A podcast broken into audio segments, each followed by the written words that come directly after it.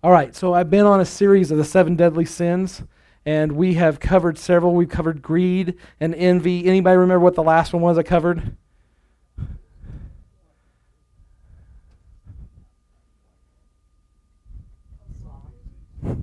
Very good. We had a little Pictionary tonight. Or that's not Pictionary. I don't know what that is. What's that game where you act stuff out? Pictionary? Okay. Charades. There you go. Charades. All right. So slothfulness was the last one. Well, tonight we're going to talk about anger or wrath. And listen, I, I do want to shorten tonight, but I really thought of our teens. They're, they were like, they're, they're, and they're like, oh, he's talking to us.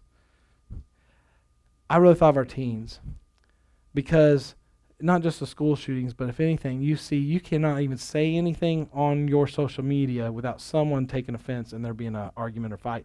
And and honestly, there's sometimes that at school, how many at school has ever seen a fight break out, a physical fight? Okay, don't raise your hand to this one because there's parents in here, but how many's ever been in one? That's okay. See, as a student, you learn to follow instructions. I was trying to save you there, but you raised your hand. All right. I had a guy who I worked, I sacked groceries. You know what? You know what sacking groceries is? Did you know that used to be a job? Yeah. You know, I competed in a grocery sacking contest that actually became state, and I won the state for our for Phillips grocery store and others that were included. You had to you had to stack it in such a way that it stood on its own. They did like shake test.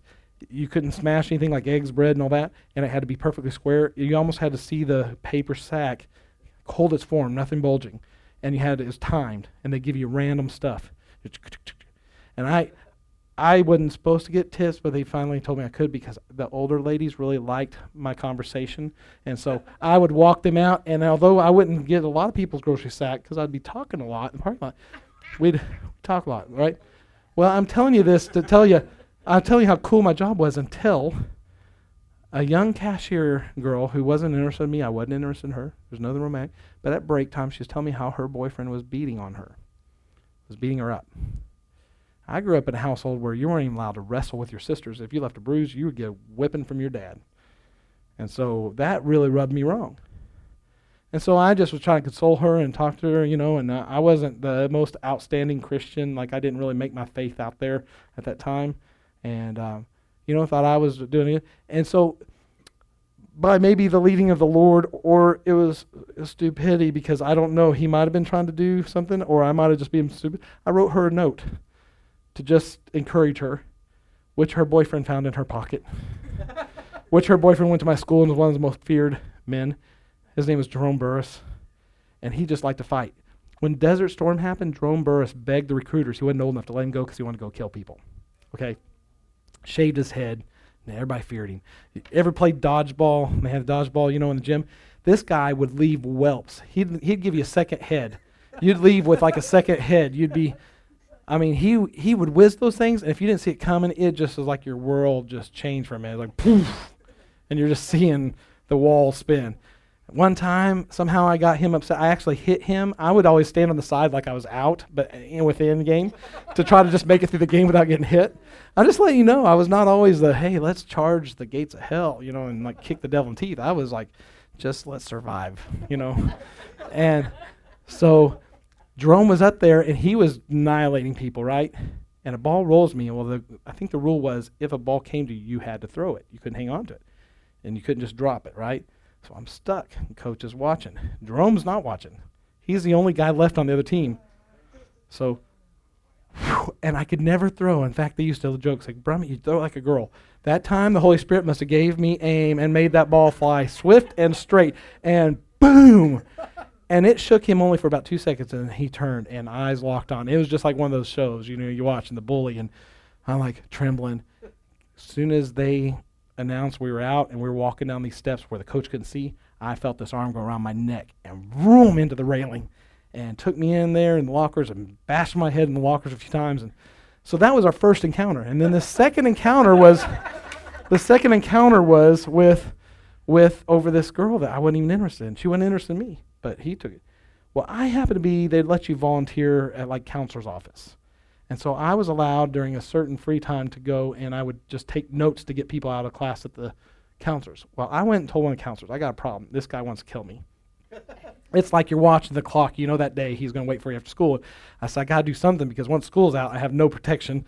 And my car is parked over behind where the old Pizza Hut was, where people would park. And I had this old muscle car. And, and I was like, to get to my car, he parks over there too. I'm just, I'm stuck, you know.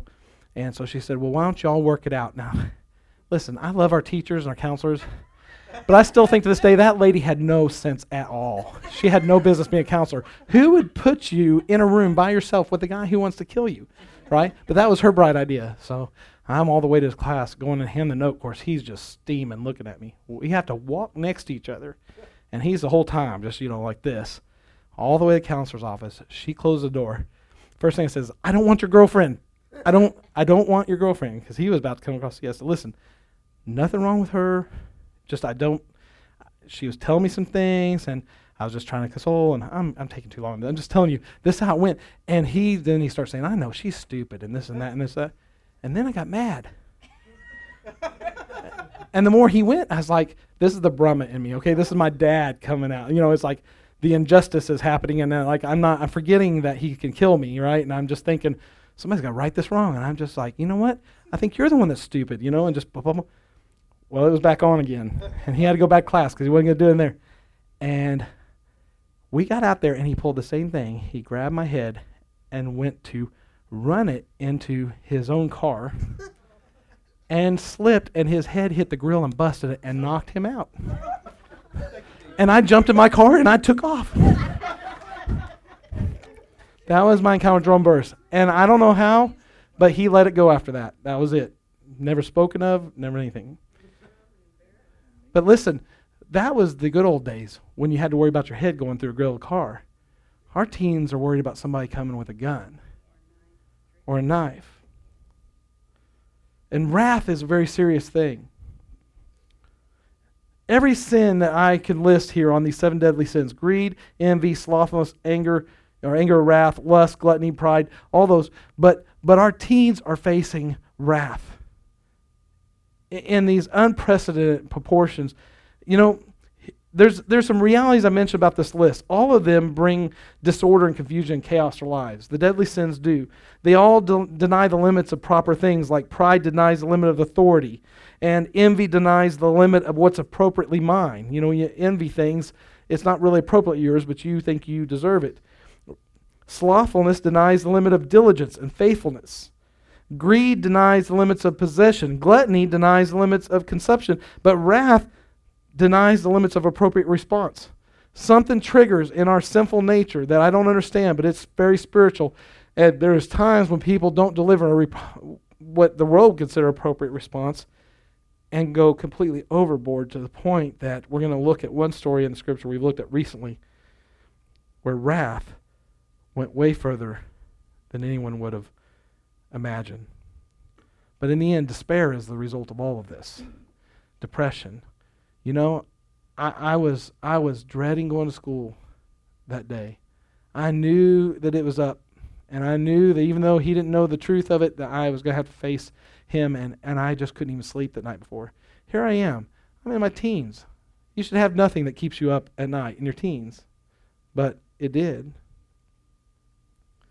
You know, if you can think of a time in your life you've been a believer for a while when you were everything's good, you're reading scripture, you know, you're you're praying like you should and everything's good. You know, there's times when when things aren't going good and you really wish they were back to that. Every Christian I've met, if they've walked away from the Lord or they just had a time of drought in their spiritual walk, they want to go back. Our topic tonight, wrath or uncontrolled anger. I want to look at Genesis chapter 4, verses 1 through 11. Genesis chapter 4, verses 1 through 11. Adam lay with his wife Eve, and she became pregnant and gave birth to Cain. She said, With the help of the Lord, I have brought forth a man. Later, she gave birth to his brother Abel. Now, Abel kept flocks, and Cain worked the soil. In the course of time, Cain brought some of the fruits of the soils and an offering to the Lord, but Abel brought fat portions from some of the firstborn of his flock. The Lord looked with favor on Abel and his offering but on Cain and his offering, he did not look on favor. Something, young people, I want you to understand about the character nature of God. You cannot look at God and try to understand Him through looking at this world and understand Him. Because right now in your culture, everybody wants everybody to be able to do what's right in their own eyes, and there to be no ultimate right and wrong. A- am I right? If you went to school and tried to tell all your friends that they have to think like what you think they should think like, how long would that last? If you try to tell them those are ultimate right and wrong, they might get off on a topic and say, yeah, but you know, try talking about abortion or try talking about this or that with them, and there is going to be some heated debate, right? Because everybody got everybody has their own idea about right and wrong. Do you know that God, the way we are designed, you cannot fight it. But God, because He is a perfect God and He is a righteous God, that when we sin, there is blood that is required. That the wages of sin is death. And you know, we hear that scripture, but we don't always think about the fact that we we can't change that, right? We'd like to think, well, maybe that's just some baloney and it's the Bible and it was written a long time ago. But I'm going to show you in a minute that the same thing that happened with Cain and Abel still exists today. And you cannot change the fact that when we sin, there's going to be blood for it. The difference is because of what Jesus did on the cross for us, we have an opportunity to receive the blood of Christ to cover our sins so that we don't have to physically die ourselves or someone else lose their life because of that. So God didn't look on Cain's uh, offering a favor because I mean it was some of the fruits, but but Abel took something very expensive. If if you take some fruit off of a tree, if you just take say let's say we got a peach tree and we take some peaches off, um, can you come back and get peaches the next year? If you kill a calf and eat it, can you come back and kill the calf again and eat it again? No.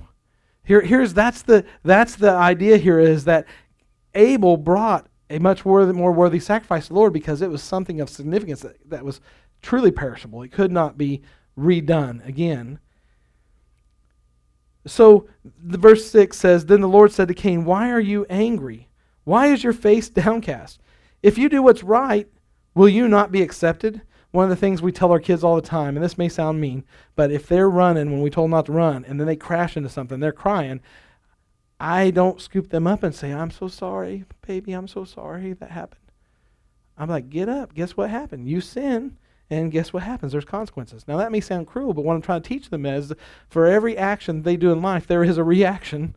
And in God's terms, when we sin, there's going to be a penalty. There's going to be something. It's maybe not immediate. There's some people that can get away with certain sins for a long. You think of a serial killer. Some of them got away 30 years, right? Eventually got caught up. Some never have gotten caught. But in God's in God's realm, they will answer for that. And they'll pay dearly. But but see, we live in a world where we think if we can get away with it, then hey, that's all right. Verse 7, if you do right, then you will uh, will you not be accepted? But if you do if you do not do what's right, sin is crouching at your door. It desires to have you, but you must master it. Verse 8 Now Cain said to his brother Abel, Let's go out to the field. You always know when there's like, especially I have twin boys or 12, seven year old little girl, when like, Hey, Lily, come here. You hear it like that, you know, Hey, Lily, you better not come here. When they're both like waiting somewhere, Hey, Lily, come here. She's going to get doused with something. She's going to get treated badly. So he says, Let's go out the field. And while they were in the field, Cain attacked his brother Abel and killed him. Verse 9 Then the Lord said to Cain, Where's your brother Abel? And he knew where his brother Abel was. But, he, but here's the thing about the Lord. You ever wonder why he's not playing games? The Lord wants us to own up to our actions and confess.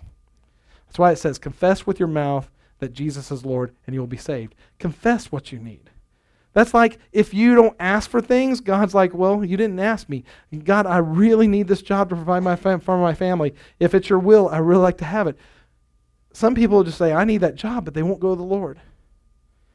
So he wants you to confess. God wants conversation. He wants relationship. He wants you to converse with him, to commune with him. He wants you to talk to him. Uh, you know, he, he wants you to say, hey, look, my heart hurts because of what's going on in my life. And he wants to answer that so that you can see that he's really interacting with you.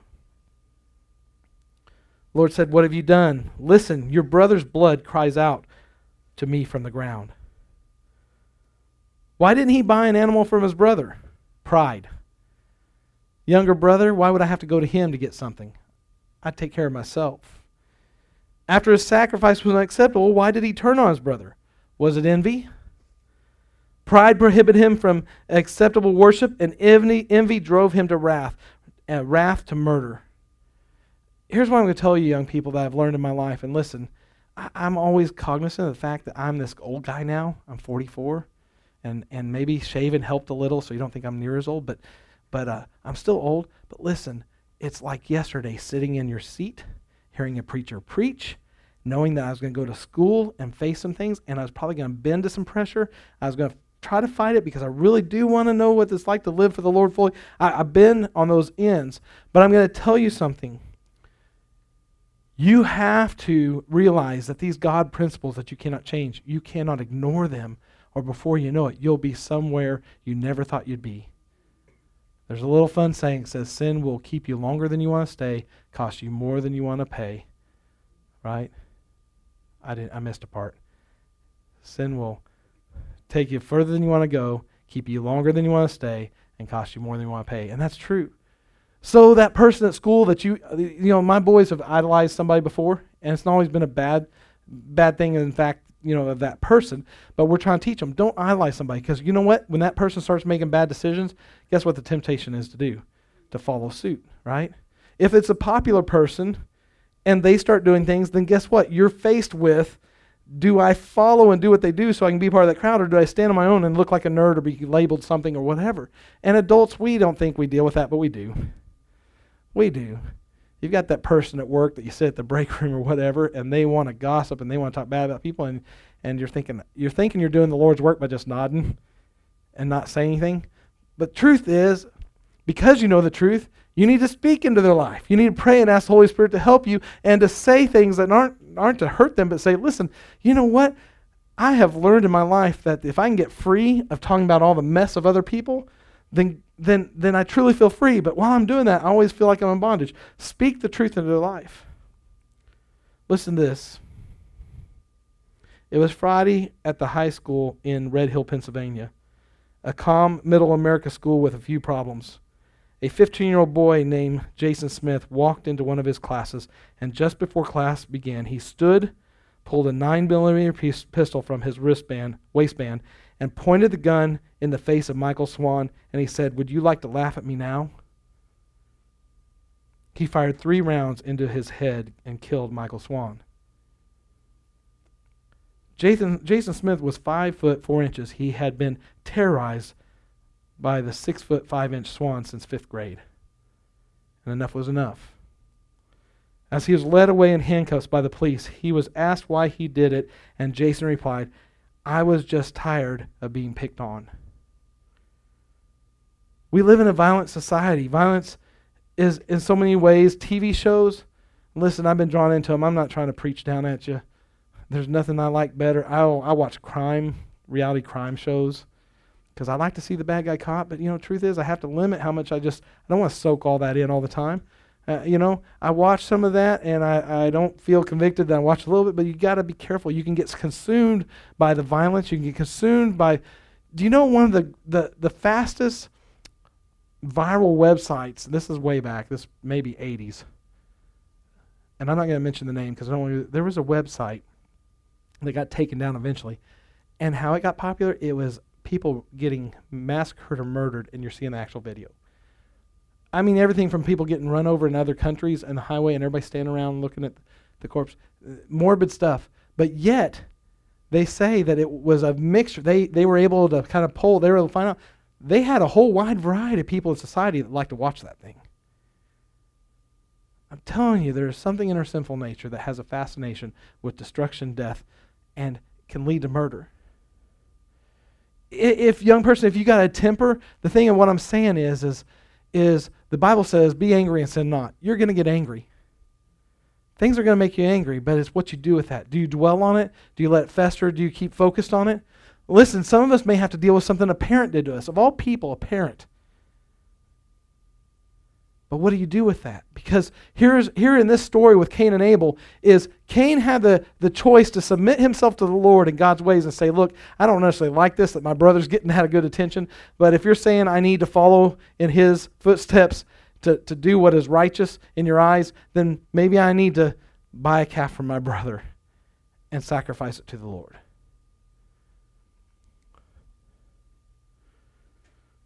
We see in this story in Genesis the combination of the first three deadly sins. And I wonder a little bit if Adam and Eve, and I feel for parents, that when confronted with the, the demonized wrath of a son and then the premature death of another, if they didn't pray together at night and weep and say, What have I done? What did I do to cause this? But the truth is, parents, that at some point our kids and our teens, they have to make their own decision for the Lord. Once they've heard the truth, they're responsible for it.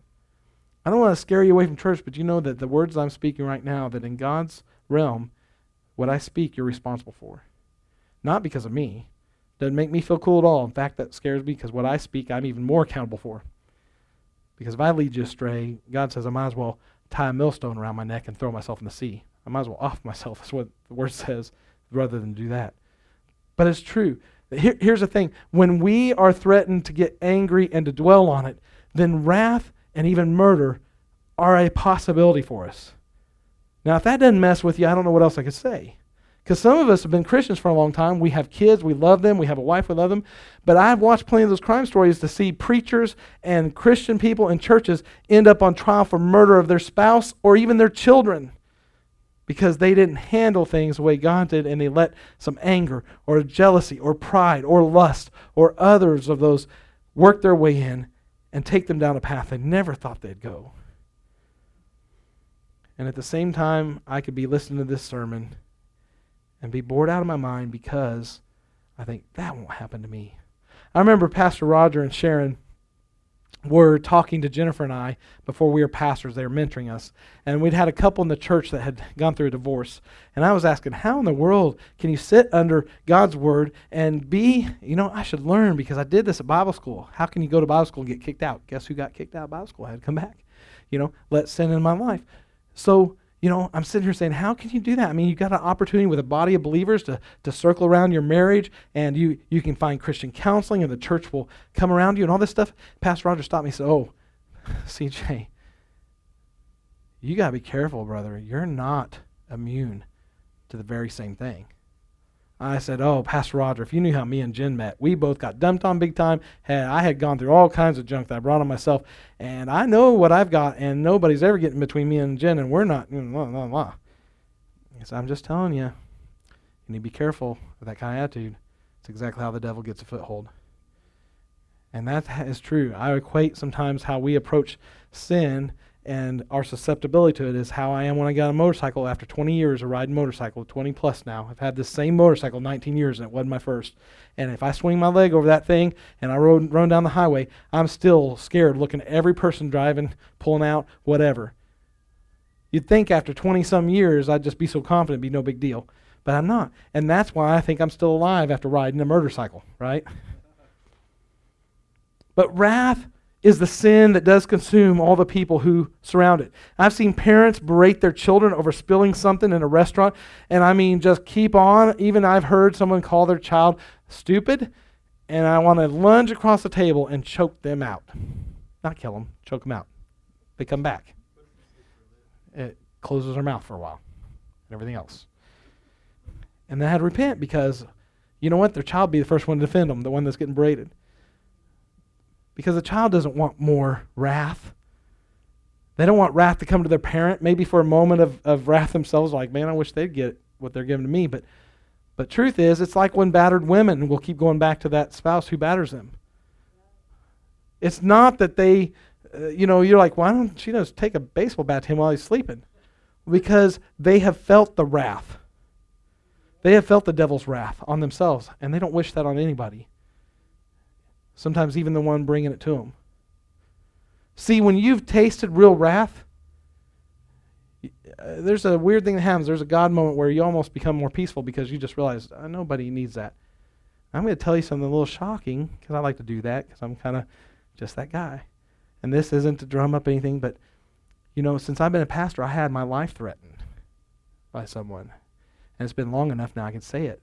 We had to be on high alert for a while. Somebody went off the rocker and literally was telling people, I'm going to find him and he better have a weapon on him. I'm going to kill him. And, you know, even to this day, it was back in the motorcycle realm. And, you know, last week I go pulling down my road and there is about 100 to 150 bikers with my road blocked off. And there's guys standing out like this, facing. And my first thought was, It's been a long time, but I wonder. and they actually started walking towards my truck, and I put it in reverse, kind of backed up, and they just uh, started pointing like that. Well, come down, find out later they were waving me back, but it looked like they were pointing at me. So I put it in reverse, and I stepped on the gas a little faster. I called Jen. I said, "Lock the doors. I'm calling the police." Come find out, they're organizing for a funeral, a procession, and for whatever reason, they took command of our road there to organize. Nobody could pass. But I've tasted what when when the devil gets in somebody's heart and brings wrath to the point they want them, whether it was true or not, or they're just talking big. You know, my theory is if you talk big, why didn't you do something when you're talking, when people threaten? But but the truth is, is I've known what that feels like to have somebody's wrath at me, and I don't wish that on anybody. I didn't go looking over my shoulder, but at the same time, I have a wife and kids I had to look out for. I had a church body I had to look out for. Proverbs 20, 27 4 says, Anger is cruel and fury overwhelming, but who can stand before jealousy? Proverbs 15 18. A hot tempered man stirs up dissension, but a patient man calms a quarrel. Proverbs 19:19 Hot-tempered man must pay the pen- a hot-tempered man must pay the penalty. If you rescue him, you will have to do it uh, do it again. Proverbs 27:3 Stone a stone is heavy and uh, sand a burden, but provocation or provo- provoking something by a fool is heavier than both. And what some of these are saying is is that people who are quarrelsome, if you rescue them from a situation they got themselves in, chances are you'll be doing it again. Because when our heart is set on wrath or set on being quarrelsome, and I have known people, I have known people, even in church bodies, who, who it's just like they get some adventure and some fun out of being in a fight with someone or an argument with someone. And listen, they're toying with something mightier than they realize. They, they are fishing for wrath to come to their doorstep. 1 Timothy 2 8 I want men everywhere to lift up holy hands in prayer without anger or disputing. You know, I want to ta- say something in closing one more time to what we talked about in worship. And I don't know how much more straight to put this. Young people, older people, everyone, middle people, people that have their own idea about how old they are, whatever it is. You may not understand why I'm challenging you to raise your hands to the Lord or to react. You may not. And now that I'm a pastor trying to challenge you to that, now I remember when Pastor Jim was trying to say, Come on, church, go after God, and it used to annoy me. There's a little bit of rebellion that pops up in us, wants to keep us that. And, and, and many times we'll see ourselves a certain way uh, that we think God may be mad at us God may be ashamed of us. If you only knew what I did this last week, if you only knew how I'm trying to be Christian here, but I'm not living it there, or maybe I am, you know, doing well everywhere, but I'm not leading people, Lord, and we got all this junk that flies through our head that the enemy puts there. And so we get into worship service and like, look, I'm just here to try to hope something happens to me. I just hope something different happens to me once, maybe this year. Maybe if I go to this church, something will change in my life and I'll be a little better before the Lord. Let me tell you something. It's like a catch 22. The longer you resist letting go and worship, the longer it's going to be till you really find out who you are in Christ. Because I found my true identity in Christ when I quit worrying about what other people are think and I finally worshiped him with everything I got, even if I look silly doing it. Because he would energize me, he'd give me I'm telling you, I can't explain it, but it literally is like the devil is shooting bullets at you and you're chewing them up and spitting nails back in his coffin. You're just that wound up about it because you you're totally brother Mike Mitchell that started coming to this church. He was a pastor for I think over 40 years or, or somewhere close to there. And we were talking about this a little bit. And he said, "You know what the issue is is why why we must understand the words we're singing." You know, he is, he is talking about what I said that we're trying to be intentional about teaching you. The songs we sing, I want you to be able to know the words and sing them even when you're not here, that they'll come back in your memory. He said, You know why I believe that's important? He said, Because you cannot totally abandon yourself in the presence of God until you are truthfully, you're saying things to Him and you're saying it with all your heart and truth. And if you don't know the words that you're wanting to say, if you don't know what you can say to Him, if you're confused about that conversation, you're not going to be able to just abandon. What that means is you totally don't care about what my whether my parents think I should worship God, my my siblings, my friends, but all I'm doing here is I'm here to connect with God, and anybody that wants to do it with me, I'm, I'm with them. And I just don't know how else I can, I can say it, but I just wish I could take you back some years of my life. Some of you may be older than me, but I wish I could take you back. I wish you could see in my eyes and in my heart the transformation of what God's done in my heart. You can't see it. You can't feel that that I'm feeling. But even now, it's like it's like this little puppy dog running around outside. I'm still going after worship, and I, I just long for worship. I literally almost came to tears telling our worship team, said, "Guys, I need us to not do any songs just to do songs. I need us to do songs that tear us up, because I need that." I'm sorry to be selfish, and I do worry about everybody else in the congregation, but I need that. Where I go to church and I bring my family, I need to be just totally torn up before the Lord because if I can empty the junk that keeps trying to stick to me during the week and get rid of it in the service, then I have an opportunity, a true opportunity for the Holy Spirit to fill me with something that's going to send me out the doors and light my world up for Christ. And that's a pastor speaking. I need it. I don't know what happens in the other churches. We rarely get to visit anywhere else. Some of y'all visit some other churches. I don't know. I'm not going to compare. I don't care to. I pray it for every church. I, I don't know how lit up the other pastors are, but I'm just saying we need to all get so hungry for a move of God that it don't matter how long it takes or how short it takes. We just don't care about the details. God, just bring it. And that's why I've been praying in service. I'm up here shouting for you. I'm like, bring it, bring it, Lord, bring it. Pour out your spirit on these people. Lord, let them just abandon themselves this morning. Young people, because I know this church, other church, wherever God lands you, whatever you do in life, God has purposed you. He's brought you here strategically. You're here tonight strategically, but you're going to be presented with an opportunity. I don't care which one of the group it is. Whether you believe this or not, I'm going to speak these words and it's going to be true. God is trying to purpose for you an opportunity to help lead in a church somewhere. He wouldn't have brought you here. There could be millions of other teens here tonight. He's brought you. There's other churches, same situation, but He is presenting an opportunity to you. What you do with it is up to you because He's giving you free will. He's not going to make you, He's not going to command you. He's just going to say, I love you. Here's my word. I'm presenting to you, and what you do with it. What you don't realize is that with all the fun that's going on in high school and then all the drama that goes on in high school, junior high, all that, all that's going to be gone like a vapor soon. Real world starts, jobs, right? Save, responsibilities. Yeah. But listen, the opportunities He provides for you to grow in Him and become who He's called you to be will always be there.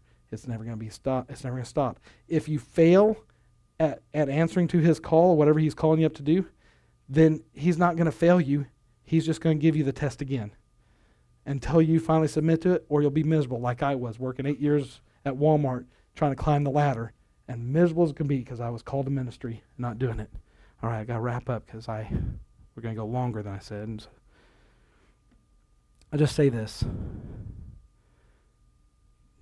Jesus said, if a man hits you, let him hit you again. If he steals your cloak, give him your shirt also. If he makes you walk one mile, then go two. You know, my response to when someone said, I better have a knife or a gun next time they see me because they will kill me, I said, Brother, I am ready to go meet the Lord. And if He allows you to do that, my family be okay. And if you came after me and my family, God has it under control. And you're not coming against me, but you're coming against God.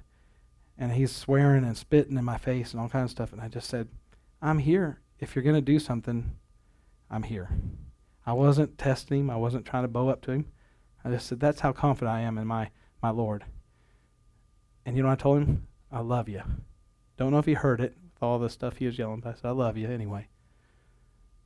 That's not even bragging to me. That's the Holy Spirit doing work. That's that's what we preached before is about his righteousness being ours. Jesus shines through in these moments where you get out of the way. Where wrath could have come because I'm I'm 6'1, 260 pounds, and I think something of my uh, physical ability, even though it's diminishing. And he was a scrawny guy. And in the natural, the thought could have come in my head, I will squash you so hard right now, you won't even know what hit you. That's what m- men we like to think, right? Devin's got a smirk. He's like, yeah, buddy. Let's talk about that. And it could have. I've failed in those areas where God's wanted to do something different. But ladies, same thing. In fact, sometimes more so because you get protective of your man. somebody does something to your man and he's let it go, he vented and got off, and you're still ready to scratch some eyes out. This is important for our church because we have a community of people who are in a culture right now where wrath is acceptable.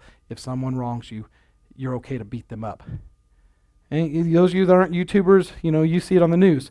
Truth is, right now in our culture, if someone went out here and started, they could go out here with a Trump sign. They could go out here with an abor- anti-abortion sign. They could go out here with a lot of things. We're not talking about sides. They could go out here, and there could be a high possibility, maybe not as much in this area others, that they're going to get a physical beatdown you could have stood on a corner with a sign, a similar sign, five years ago, and people are like, idiot. And that's about as much as the wrath would have gone. I'm telling you, the enemy is winning on the grounds of wrath. Don't let yourself get pulled into in the small decisions headed in a path towards wrath. Let's pray. Heavenly Father, we thank you, Lord, that tonight, God, I, I know I went longer, and God, we're making a commitment to, to do shorter, but I know these words, for whatever teen or person's here, Maybe even now they're like, I don't have anything going on where I have to worry about wrath. But God, I believe that when you bring these messages, that there is something the enemy is plotting and planning, that these words, your, your word says that all of your word is good for correction, reproof, for building up, for teaching, for admonishing. And so, God, with all that in mind, we have to be mindful that we may be facing something difficult in our, our future that has to do with wrath. And God, I just pray that you would right now speak to our hearts.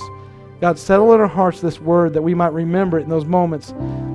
Your word says, hide, our, hide your word in our hearts that we might not sin against you. So, God, when the enemy tries to bring wrath to our doorstep, let us stand firm on the word we've learned tonight.